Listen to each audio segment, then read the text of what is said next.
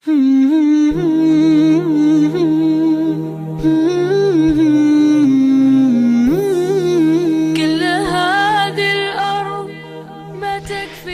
cara menggabungkan dua nas?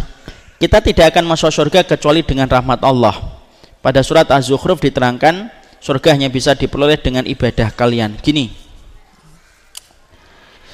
surga itu mahal pak. Saking mahalnya surga maka amal kita itu tidak akan pernah mampu untuk bisa mendapatkan properti di surga saking mahalnya properti di surga ibarat kata gini saya sudah sampaikan ini jawaban ini. Tahukah kita properti paling mahal di dunia ini itu dimiliki oleh tempat mana? Yaitu di sekitar Masjidil Haram. Di sekitar Masjidil Haram Masya Allah satu meternya itu bisa puluhan miliar satu meternya di sekitar Masjidil Haram. Ibarat orang kayak saya kerja seumur hidup mati hidup lagi kerja lagi belum tentu dapat satu meter. Satu meternya.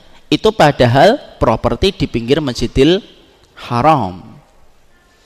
Kalaulah properti di sekitar Masjidil Haram semahal itu apalagi properti di surga mahal betul. Makanya kemudian Sampai kemudian Rasulullah itu mengatakan, Ala inna silatallahi ghaliyah. Sesungguhnya barangnya Allah itu mahal dan barangnya Allah itu surga. Makanya kan ada fulan yang akan dimasukkan ke surga. Allah berfirman, masuklah kamu ke surga dengan rahmatku. Orang itu berkata, ya Allah, saya masuk surga karena amalku. Bukan, kamu masuk surga itu karena rahmatku. Dihitung amalan orang itu, kemudian setelah dihitung, Allah mengatakan kepada malaikat yang menghitungnya, amalan dia pakai untuk bayar kenikmatan yang aku berikan kepada dia ketika di dunia. Kalau ada sisa baru nanti untuk surga. Malaikat itu berkata ya Allah amalannya dari kecil sampai besar sampai mati yang dia beribadah hanya untuk bayar kenikmatan mata sebelah aja tidak cukup ya Allah. Orang itu tertunduk. Allah berfirman masuk ke surga karena rahmatku. Akhirnya dia masuk surga karena rahmatnya kalau kita sholat, sedekah, kemudian ngaji, dengan itu kita merasa bisa membeli surga, salah.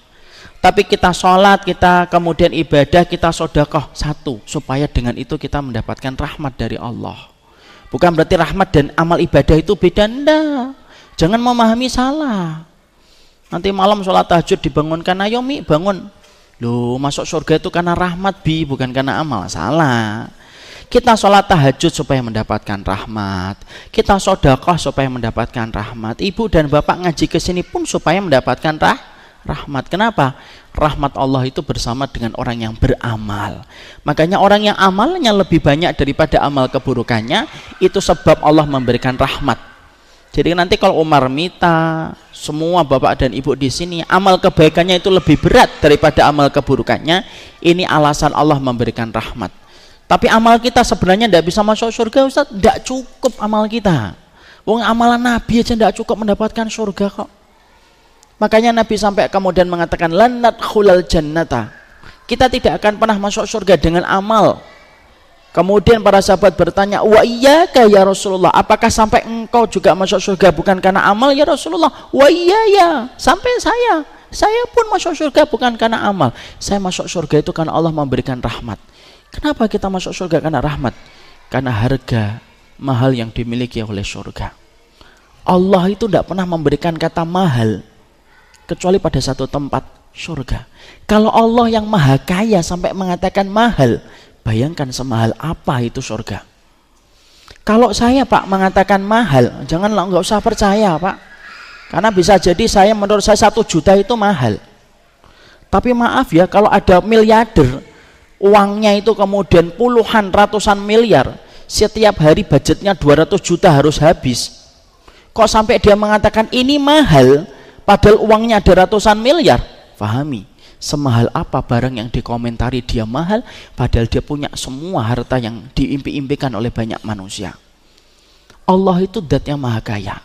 Kalau Allah sampai mengatakan surga itu mahal semahal apa surga itu Allah ciptakan untuk mereka yang beriman